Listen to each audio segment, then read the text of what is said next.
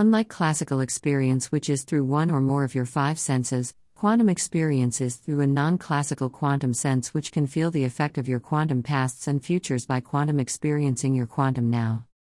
Your body is a collection of cells and molecules, all of which can be modeled by energy waves interacting in multiple dimensions. Only three of these dimensions can be classically observed at any point in time. Your mind and body can quantum sense the energy waves moving in all dimensions. Through quantum sensing, you can tap into parallel universes and experience the entirety of your quantum now, of which your classical now is only a small, although important, portion. 2015 0815 S 1219 at Seacliff.